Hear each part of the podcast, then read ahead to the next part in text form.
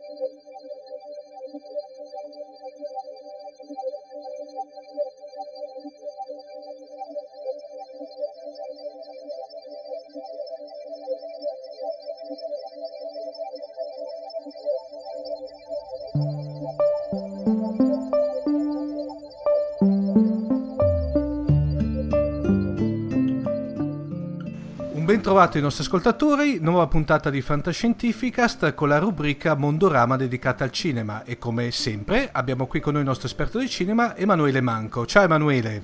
Ciao. Oggi doppio appuntamento Emanuele su due pellicole diciamo uscite da poco, eh, di cui la prima che eh, passa sotto la tua lente di ingrandimento è Wonder Woman.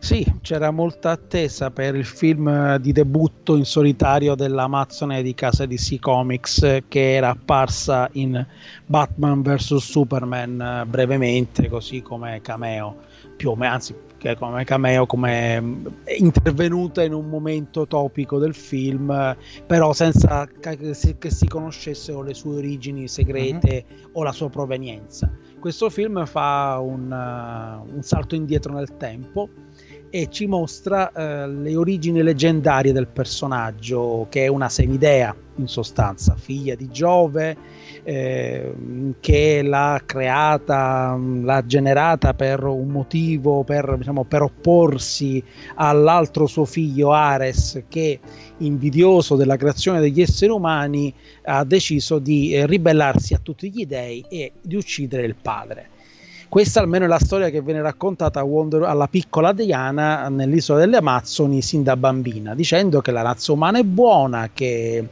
il mondo fuori sarebbe un mondo perfetto se non esistesse Ares e se non, non ci fosse Ares che eh, diciamo, in, nell'ombra si sta riposando dopo la, una sconfitta, la sconfitta subita millenni prima per eh, come dire, assalire le, l'umanità e provocare la, la, la, distruzione del mondo.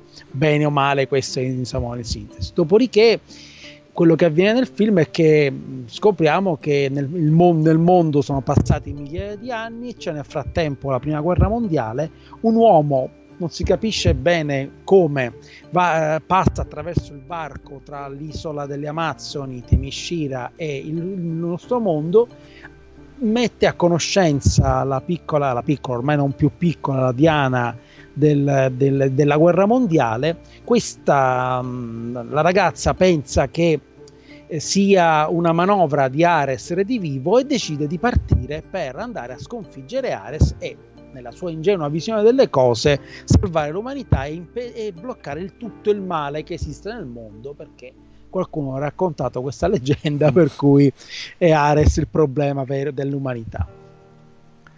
Direi che, no, direi che, a questo punto, eh, Emanuele, lanciamo il trailer, dopo riprendiamo dopo l'analisi, ok?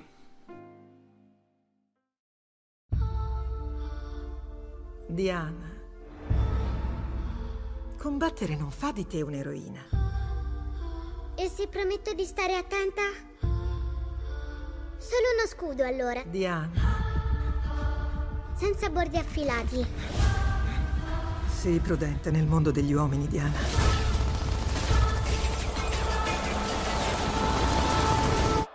Essi non ti meritano. Già mi hai raccontato questa storia.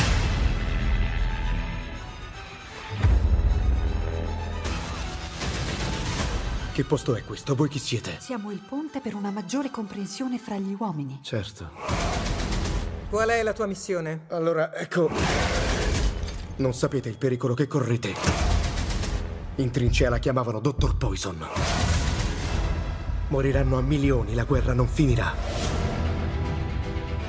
Io vado, madre. Sai che se decidi di partire potresti non fare ritorno. Se io rimanessi, chi sarei?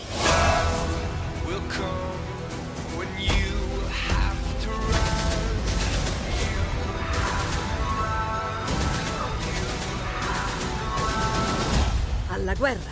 Beh, in realtà la guerra è da quella parte, ma noi andiamo di qua prima. Come fa una donna a combattere con questo addosso? Uh? Chi è questa giovane donna? Lei è la mia... Uh, uh... Diana, principessa di... Prince, Diana Prince.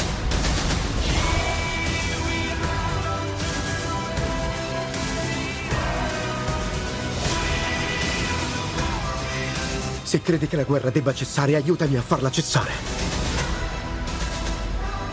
Cosa sei tu? Lo scoprirai presto.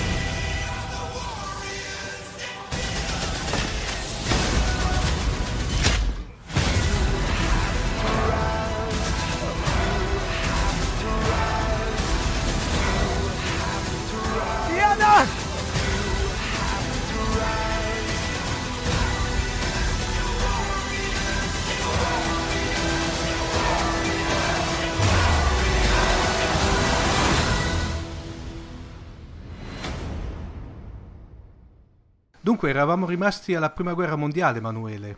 Sì, Diana arriva sul fronte, della, sul fronte belga, scopre che uno, uno, scienziato, un colonnello, che, eh, anzi un generale, eh, che eh, ha un piano diabolico per non far finire la prima guerra mondiale, un generale tedesco che, inter- interpretato da Danny Houston, che eh, ha questo piano per creare una super arma batteriologica per ribaltare le sorti di un mm. conflitto che ormai il, ehm, il, primo, diciamo, il Reich aveva perso e, e, lei pensa che sia Ares.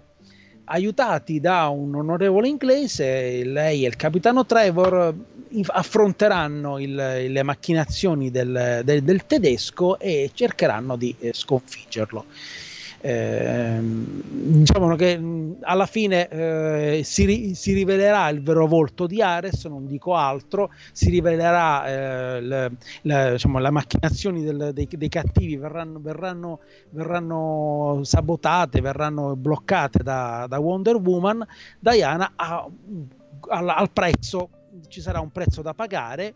Eh, e eh, in qualche modo eh, il personaggio eh, si renderà conto che non è esattamente come pensava, che l'umanità in fondo, il, il, se, se, fa la guerra, non è perché Ares l'ha sobillata, ma anzi Ares in qualche modo è, il, è un prodotto questa, de, dell'umanità più che un, una, più che un istigatore di violenza e, e, quindi il personaggio cresce, acquisirà uh, la, la, consapevolezza di sé e diventerà la vera Wonder Woman, perché per tre quarti di film è Diana, è un personaggio in apprendistato, è una donna che non ha ancora capito quali sono i suoi poteri e quindi diventerà eh, l'eroina che poi arriverà nei giorni nostri perché l'intero film è un flashback. All'inizio si apre al Louvre dove lei fa l'archivista guarda una foto degli anni passati e ricorda eh, quelli che sono i suoi gli eventi e il film si chiuderà uh, con, il, il, con, diciamo, con, il, presente. Quindi in qualche modo tutta la vicenda raccontata dei primi anni del, del secolo scorso sono appunto un flashback che serve a raccontarci l'origine del personaggio. Come ti è e sembrato questo... tutto sommato come film allora, il film ha grossi problemi, eh, non è che non abbia buone intenzioni e non è che il risultato non sia spettacolare, anzi il risultato è assolutamente nella media del film del genere, eh, forse un po' esagerato nella parte finale, un po' eccessivo. Ormai il problema di questi film è che ogni scontro deve superare lo scontro del film precedente. ogni scontro deve crescendo, essere grosso. Esatto. Ora, il, il, però il problema qual è stato? Che siamo partiti da Man of Steel, nel, parliamo di DC Comics, in cui eh, a momenti veniva distrutto il pianeta Terra, Metropolis semidistrutta, eh, milioni di morti, niente, una, uno scontro epocale tra Zod e, e Superman in Batman vs Superman anche lì scontro epocale tra Batman e Superman, poi scontro con Doomsday, morte di Superman, Apocalissi. E ora Wonder Woman torna un po' indietro quindi lo scontro con Ares comunque è roboante, ma appare un po' esagerato considerato il calibro dei due personaggi. Non è che sia coinvolto, non è che ci siano grandi tecnologie, non è che ci sono eh, grandissimi poteri eh, rispetto a quello che si era visto prima. Eh, eppure, comunque, deve essere alla, al top dello spettacolo. E quindi c'è questo momento in cui dico: Noi esseri umani vediamo gli dei che dall'alto, che in alto si scontrano fra di loro e noi piccoli umani guardiamo questi scontri così eh, un po' timorosi.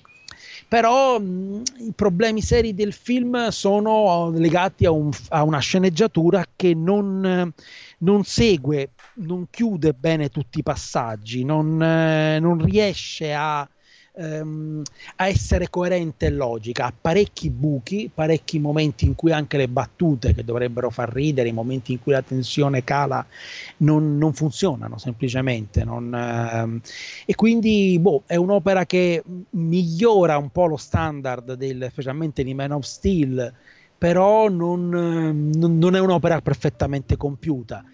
Ecco, si potrebbe anche dire che questi film nascono per il puro divertimento, però che le sceneggiature siano un minimo di, che abbiano un minimo di sì. coerenza, che, che una, una, nave non passi dal, dal mare Egeo a Londra in una notte, veramente un veliero, pur se trascinato o se tirato da, un, da una, una, una, nave a vapore, anzi, eh, insomma, queste cose, ecco, un po' di minimo di, un minimo di coerenza ci vorrebbe.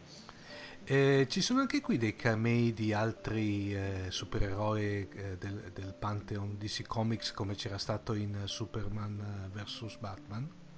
No, siamo qui è più accennato, c'è un accenno alla, alle industrie Gotham, alle industrie Wayne all'inizio non c'è la presenza dei supereroi. I supereroi non esistono perché eh, sono, in, sono, sia nella parte introduttiva e finale in disparte, appunto è Diana che ricorda e c'è un accenno al fatto che abbia un rapporto, nel senso abbia un contatto con Bruce Wayne, un, quindi un, un, appunto un, preciso collegamento, però l'età in cui appare il personaggio di Diana è assolutamente un'età in cui i supereroi non hanno ancora fatto loro, il, la loro apparizione, quindi le vicende, diciamo, il, il Wonder Woman si, si, si, prefigura come il primo supereroe del, di questo universo cinematografico di DC Comics, perché comincia l'attività nel 1918 quando appunto gli altri supereroi non erano neanche nati eh, o neanche arrivati sulla Terra come Superman.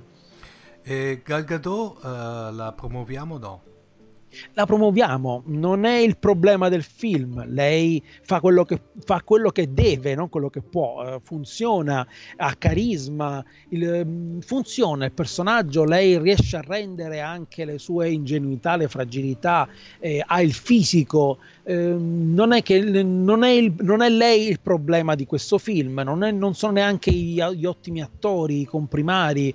Eh, che però si trovano a recitare battute che non, non, funzionano, è quello il problema. E poi veramente il film è eccessivo, 140 minuti per una storia semplice, lineare, in cui alla fine c'è essenzialmente da bloccare il cattivo, sconfiggerlo e eh, diciamo salutare gli spettatori, 140 minuti sono tanti, veramente tanti.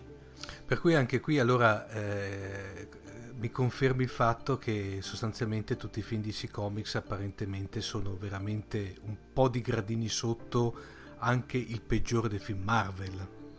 Ma eh, c'è un problema di fondo. Mm, la DC Comics non ha cominciato l'universo con il, a sfruttare il suo universo di personaggi in modo coerente la Marvel aveva un progetto, il Marvel Cinematic Universe, un progetto di continuity, un progetto di collegamento tra i personaggi. La DC ha inseguito questo schema. All'inizio sfruttava i suoi personaggi singolarmente, la trilogia di Nolan, il Batman Returns, non ha visto il potenziale dell'universo condiviso quindi si è trovata improvvisamente a inseguire su questo piano. Quindi Man of Steel nasce da solo, poi lo collegano a Batman per cercare di eh, appunto, creare anche loro un universo. Mm. E la, l'altro problema è il tono dei film. Eh, la DC ha deciso che i suoi film erano più seri, erano meno, erano meno cupi, dei, cioè erano più cupi dei film Marvel. Questo schema ha funzionato meno. Allora hanno cominciato a cercare di metterci le battute, l'ironia, le risatine. Eh, però la cosa non funziona perché è come un ibrido che nasce in un modo ripreso in corsa senza una direzione precisa film, i film non, non, hanno un carattere unitario e né ha, sembra avere un carattere unitario questo universo cinematografico in cui, in cui tu ogni pezzo sembra un po' sconclusionato. Per cui sembra fine il fatto che siano delle pellicole sestanti che cercano all'ultimo momento di trovarle fuori una patch di, di raccordo sostanzialmente. Sì, meno evidente in Wonder Woman perché forse è più ragionato, un po' più ragionato anche se poi le gag sembrano posticce. È, è stato così per Suicide Squad, per esempio, veramente molto. Anche Batman v Superman ha avuto cambiamenti di, di visione. Forse Wonder Woman, ripeto, alza un po' la media perché riesce a non uh, riesce a appoggiare sulla credibilità del, del, personaggio e anche dei momenti interessanti. La prima guerra mondiale, la rappresentazione dell'orrore della prima guerra mondiale, ancora oggi fa paura, nonostante eh, insomma ne abbiamo viste tante, però la prima guerra mondiale è ancora uno spettro che insomma non è, non è ancora passato un secolo dalla fine, quindi eh, è ancora presente e quest'idea funzionava, il, il person- l'ingenuità di, di, Diana che pensa che il male, la fanciullezza no? del personaggio, che pensa che il male si possa rappresentare con un unico personaggio, rimanda un po' a quelle narrazioni che, eh, attuali e anche di certa stampa di certa propaganda che incarnano, che so, mi ricordo in Osama Bin Laden la somma di tutti i mali, in, in, la distruzione di un super cattivo come la, risol- la soluzione di tutti i problemi e poi si cresce e si scopre che purtroppo non è così, non è uccidendo il cattivo del, del, del momento che si, il male viene sconfitto per sempre, ma è semplicemente una, una pausa, ecco, un momento di, uh, temporaneo. Eh, prossimi chiamiamoli capitoli futuri, sempre nel, dell'universo DC Comics che sono previsti e pianificati eventualmente, Emanuele? Beh, aspettiamo per luglio la Justice League, il film in, che, in cui vedremo eh, la, appunto, l'unione dei vari supereroi eh, DC, eh, rivedremo Wonder Woman, rivedremo Batman, probabilmente rivedre- rivedremo risorgere Superman, vedremo Flash, vedremo De- Deathstroke Terminator, vedremo eh, ci sarà ancora Aquaman e quindi tutti i supereroi della, del, della, diciamo, della, della, DC Comics in un uh, universo coerente in, in gruppo che, che, lotteranno contro chi? Darkseid probabilmente il super cattivo e, e quindi insomma quella è l'occasione di vedere quello che dovrebbe essere per la DC Comics il, il, momento culminante di un progetto. Quello che è stato The Avengers per la Marvel sarà la Justice League, un gruppo che dal punto di vista fumettistico ha una storia eh, enormemente più lunga di quella degli Avengers, nasce prima del, degli Avengers, uh-huh. ma che sul fronte cinematografico sta inseguendo perché appunto è la Marvel che ci ha pensato prima a mettere in scena gli Avengers. State ascoltando Fantascientificast, podcast di fantascienza e cronache della galassia. Ci potete seguire su Facebook alla pagina Fantascientificast e su Twitter sul profilo Chiocciola Fantascicast.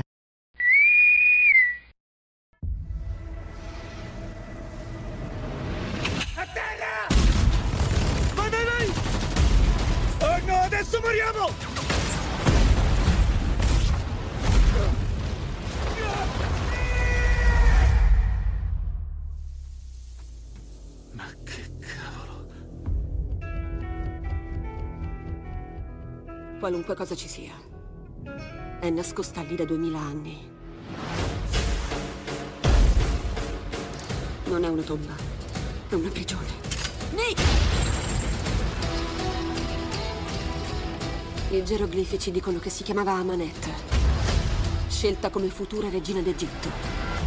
Ma la sua sete di potere la condusse su un sentiero più oscuro. Per questo decisero di fermarla. Per via delle sue azioni, questo antico potere è tornato.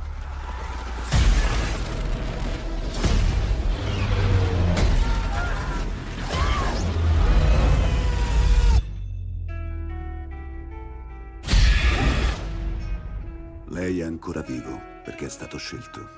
Scelto? Da cosa? Dal male. Il male supremo. Secondo la leggenda era un essere dai poteri inimmaginabili. Adesso sta usando te per riacquistarli. Oh mio Dio.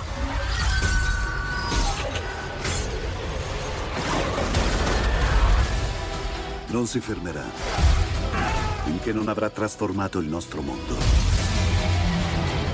nel suo. Resta accanto a me. Troveremo un modo. Non lasciarmi.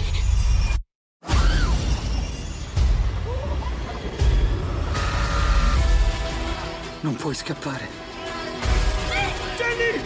Non puoi sfuggirle. Ha dei progetti per te.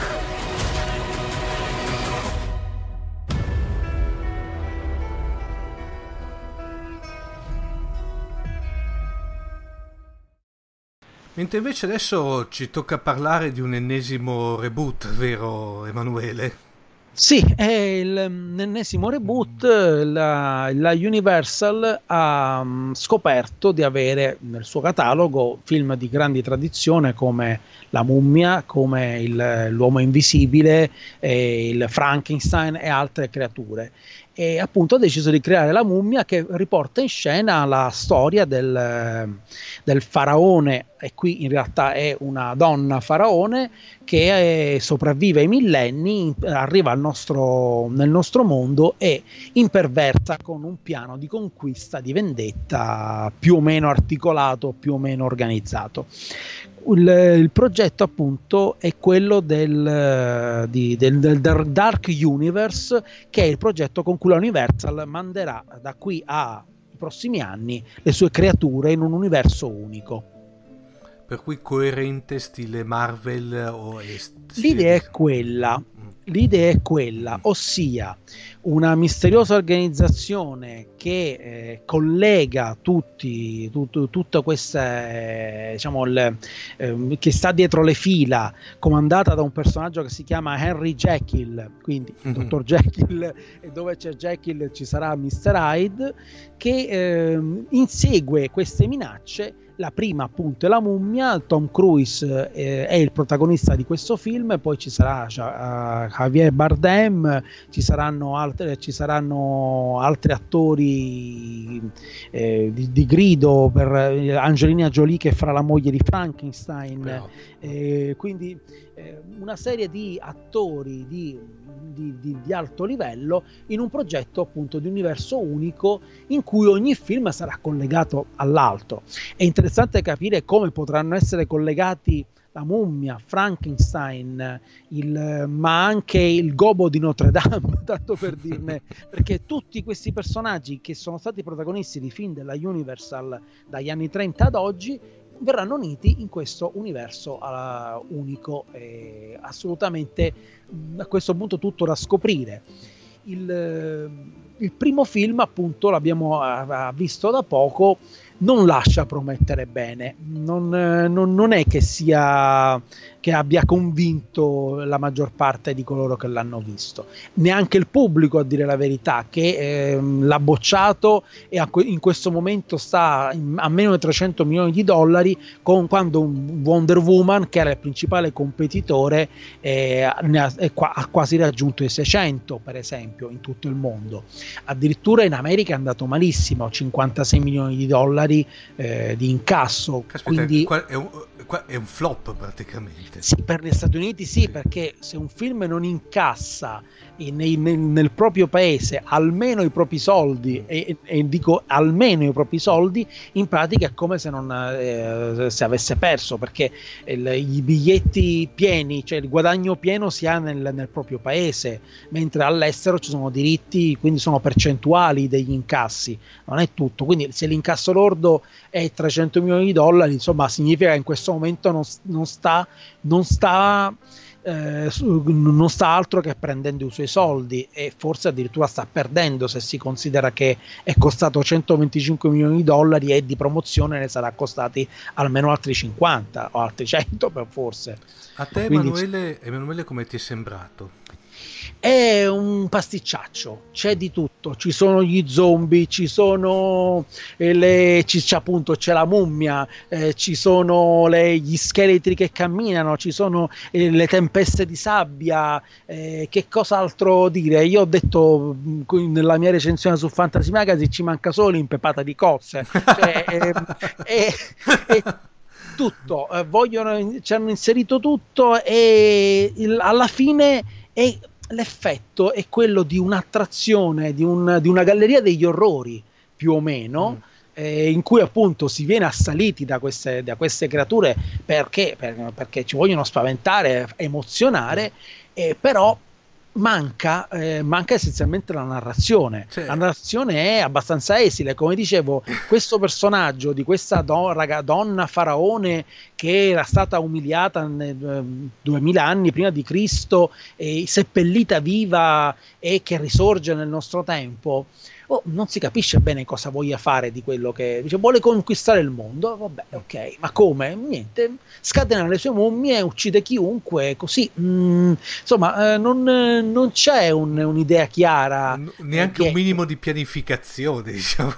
Sì, abbiamo la cosa, abbiamo, giochiamo un po' con i pupazzetti, giochiamo con la mummia, giochiamo con Cruise che comunque fa sempre la sua figura, eh, perché, perché comunque è un attore che richiama le folle Ecco, però stavolta neanche Tom Cruise è, è, servito allo scopo. Io ho sempre pensato abbastanza bene del Tom Cruise come attore che fa fare incassi a Hollywood. Cioè, è un dato innegabile che nel corso degli anni grandi produzioni si siano eh, finanziate, prodotte o comunque in cui Cruise ha fatto da attore abbiano incassato molto. Penso ai Mission Impossible, Edge of Tomorrow, sì. eh, film che hanno funzionato al botteghino. Questa volta Cruise ha trovato il, il suo primo high iceberg eh, sulla sua lunga carriera di grandi successi.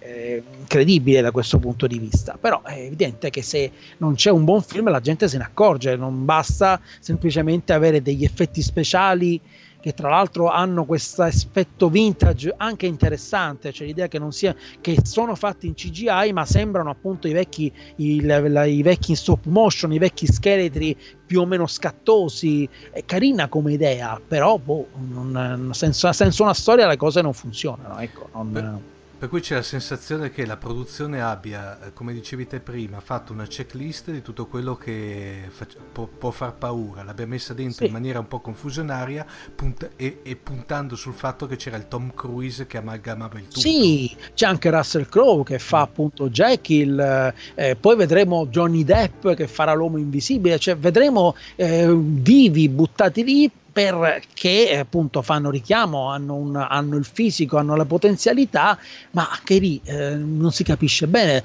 Russell Crowe a un certo punto, appunto, vedremo, lo vedremo come Mr. Hyde, ma eh, una versione eh, più o meno tecnologica, una, una, versione diversa di Hulk. Hulk era versione, la versione Marvel del, del, stessa, dello stesso stilema, cioè del, appunto del, di Dr. Jekyll e Mr. Hyde, e qui però la figura originale diventa diventa limitazione, sembra limitazione, sembra l'epigono.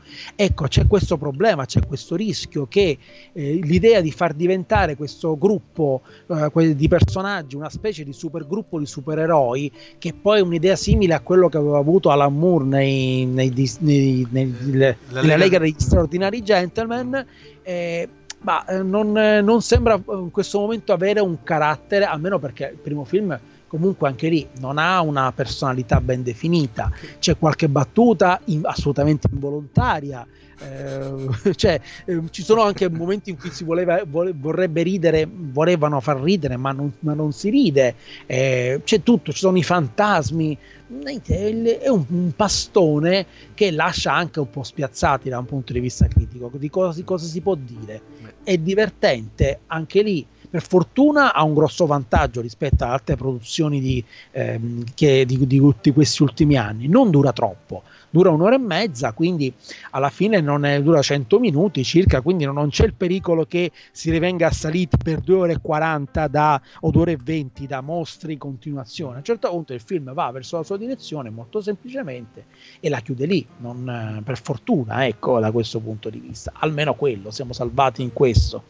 Emanuele, delle informazioni, dalle, se, se, delle informazioni in tal senso, come mai eh, il fatto di scegliere in questo reboot la mummia in femminile e non in maschile come il vero originale? Cioè è sempre il solito giro diciamo del reboot che qualche cosina devono cambiare o... Ma probabilmente una via, una strada appunto di, per inseguire un mercato diverso. Sofì Botella è un'attrice emergente, è molto brava, quindi c'è il tentativo di, eh, di accattivarsi un certo pubblico eh, e anche lì insomma ribaltare un po' la prospettiva. Era abbastanza recente se pensiamo che di qualche dei 7-8 anni fa il terzo della trilogia della mummia che aveva sì. un po' rinverdito i fasti, quella con Brendan Fraser, quindi a un certo punto riproporlo a poca distanza probabilmente sembrava banale. Eh, non, non, la scelta precisa è probabilmente questa, poi diranno che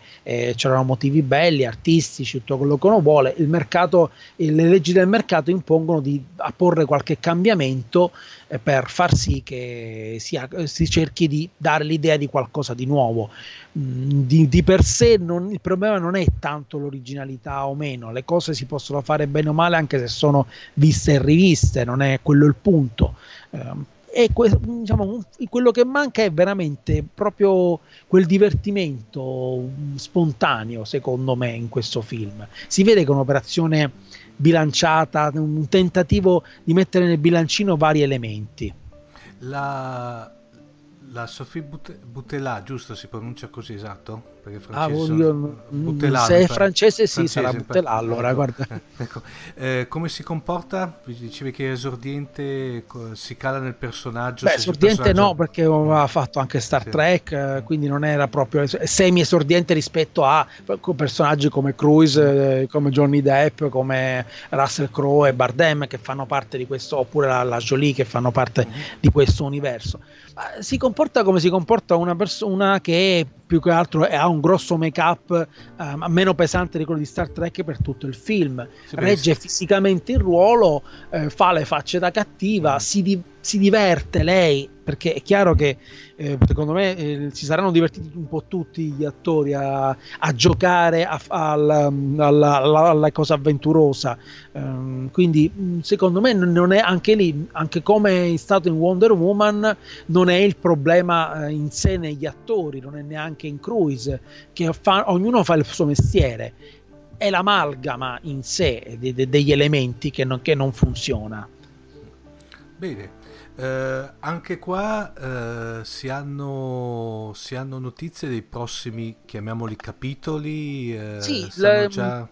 sì, nel 2018 vedremo il remake di, eh, della moglie di Frankenstein di James Wall eh, che appunto diretto da Bill Condon che aveva diretto un bellissimo documento un bellissimo mh, mm, bio, biopic sul regista appunto di L'uomo invisibile della moglie di Frankenstein eh, che sarà interpretato da Angelina Jolie e uscirà addirittura nel 2019 quindi non c'è pericolo che si venga almeno per ora inflazionati da un film all'anno del, del Dark Universe della Universal ci vogliono andare con, con un po' più di calma rispetto a Marvel e DC Comics. Questo spero, spero che possa essere un, possa far migliorare la qualità del prossimo film ovviamente il prossimo, se, questo, se il prossimo film è già previsto, gli altri sono già in cantiere, eh, però se, eh, bisognerà capire se questo progetto pro, non, verrà abortito dai, da, dai, risultati della mummia. In questo momento nessuno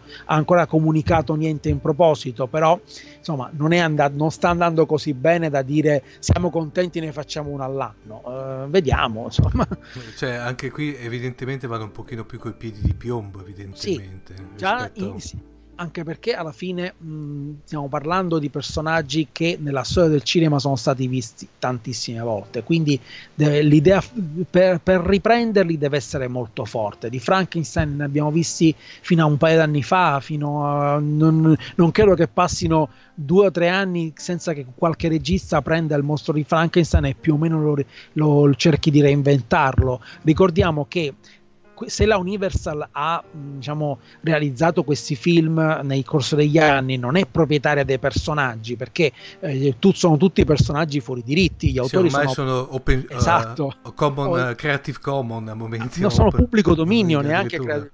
Quindi assolutamente io se volessi scrivere una storia sulla mummia domani potrei farla, potrei fare un romanzo sulla mummia, su Frankenstein, su chiunque di questi personaggi. Poi ovviamente bisogna capire se sono in grado di fare qualcosa di interessante con personaggi così visti e rivisti. Quindi diciamo, comunque eh, l'idea vuole essere forte, vuole um, riprendere appunto il, i classici, omaggiarli e boh, adesso vedremo se Bill Condon, che è un regista un, con, con, di un certo spessore, eh, saprà far meglio del, di, di, diciamo, di quello che è stato fatto con la mummia. Che ha visto purtroppo eh, insomma, ehm, il, il, Alex Kurtzman che è un, auto, un, un, regista che è abbastanza famigerato e odiato anche dai tracker in particolare insieme sì. a, a, Orci e Orci e, e all'innominato ecco. esatto per cui allora tutto sommato allora ci teniamo ancora a quello del 99 con uh ma quello, cioè, tipo, quello era assolutamente ehm, di, quello non si, si, non si, prendeva sul serio neanche per un istante mm. quindi ci ha divertito per quello lo sapevamo è un, un film tra l'altro eh, in questo momento la, l'Universal ha rimesso sul, sul mercato la, il, il, cofanetto Blu-ray e DVD di mm. tutti dei, dei, tre film quindi eh, stanno comunque cercando di, di, di, vendere anche questo prodotto perché è un prodotto che ha funzionato poi anche lì siamo andati calando non è sì. che il secondo era peggio ma il terzo terzo, il terzo è stato un granché, ha generato uno spin-off sì. quella saga. Quindi il, tutto... il terzo era quello dei, eh, che Le- c'era l'esercito di, di argilla cinese, Esatto, l'esercito Eh. cinese, Mm. cercando anche lì di inseguire il mercato cinese, capendo per primi che quel mercato poteva avere delle potenzialità. Sono film che hanno divertito per questo aspetto campy, questo aspetto un po' giocoso che avevano. Eh, giocavano, hanno giocato bene le loro carte alla fine. Qui no, qui abbiamo un film che non ha un carattere, non ha lo stesso carattere e talvolta si prende un po' troppo sul serio. Ok, bene Emanuele, direi che sostanzialmente abbiamo dato due, due pellicole, come dire, tutte e due, se vuoi, non dico bocciate, però, come dire, pollice giù, per intenderci.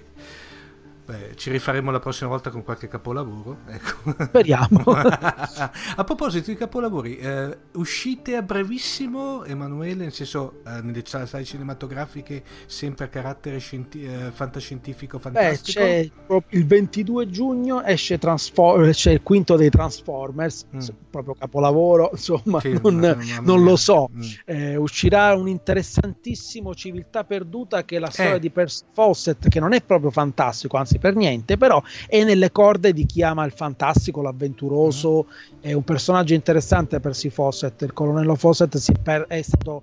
eh, si, è dis- eh, si è disperso appunto ehm, e ha perso- si sono perse le sue tracce insieme al figlio nel 1925 eh, lui andava alla ricerca della mitica città di Zeta una città di una civiltà precolombiana perduta. E il 6 luglio uscirà Amazing Spider-Man eh, anzi, anzi Spider-Man Homecoming il ritorno di Spider-Man nel, nel Marvel Cinematic Universe. Queste sono le uscite diciamo di- eh, affini al mondo del fantastico che aspettiamo e poi a metà luglio Justice League appunto.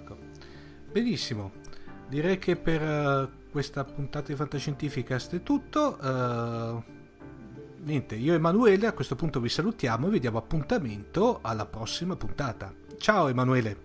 ciao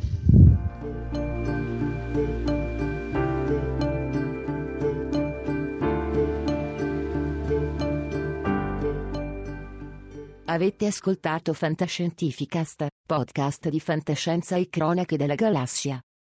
Da un'idea di Paolo Bianchi e Omar Serafini, con il contributo fondamentale e decisivo del Silon Prof. Massimo De Santo.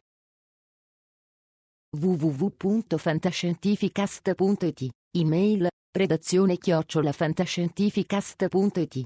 Tutte le puntate sono disponibili sul nostro sito, su Apple iTunes e su Podbean all'indirizzo podcast.fantascientificast.it. Potete seguirci ed interagire su Facebook alla pagina Fantascientificast e su Twitter sul profilo Chiocciola Fantascicast. Se volete potete lasciarci una valutazione a 5 stelle su Apple iTunes ed offrirci una birra romulana o un gotto esplosivo pangalattico tramite una donazione PayPal utilizzando l'apposito bottone sul nostro sito. L'equipaggio di Fantascientificast vi augura lunga vita e prosperità e vi dà appuntamento alla prossima puntata.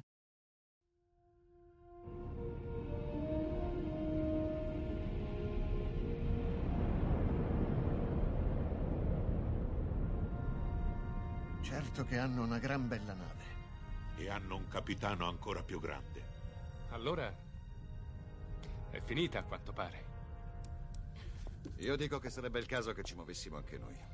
Capitano, ho appena ricevuto un ordine dal comando. Dobbiamo tornare alla base immediatamente. Cambiano equipaggio.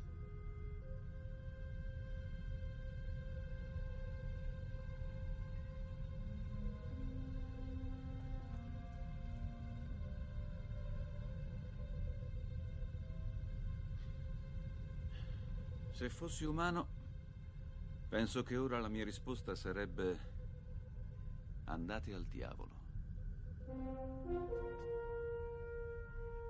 Se fossi umano.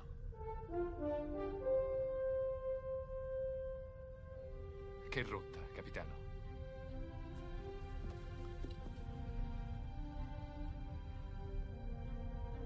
Seconda stella a destra. Poi dritto fino al mattino.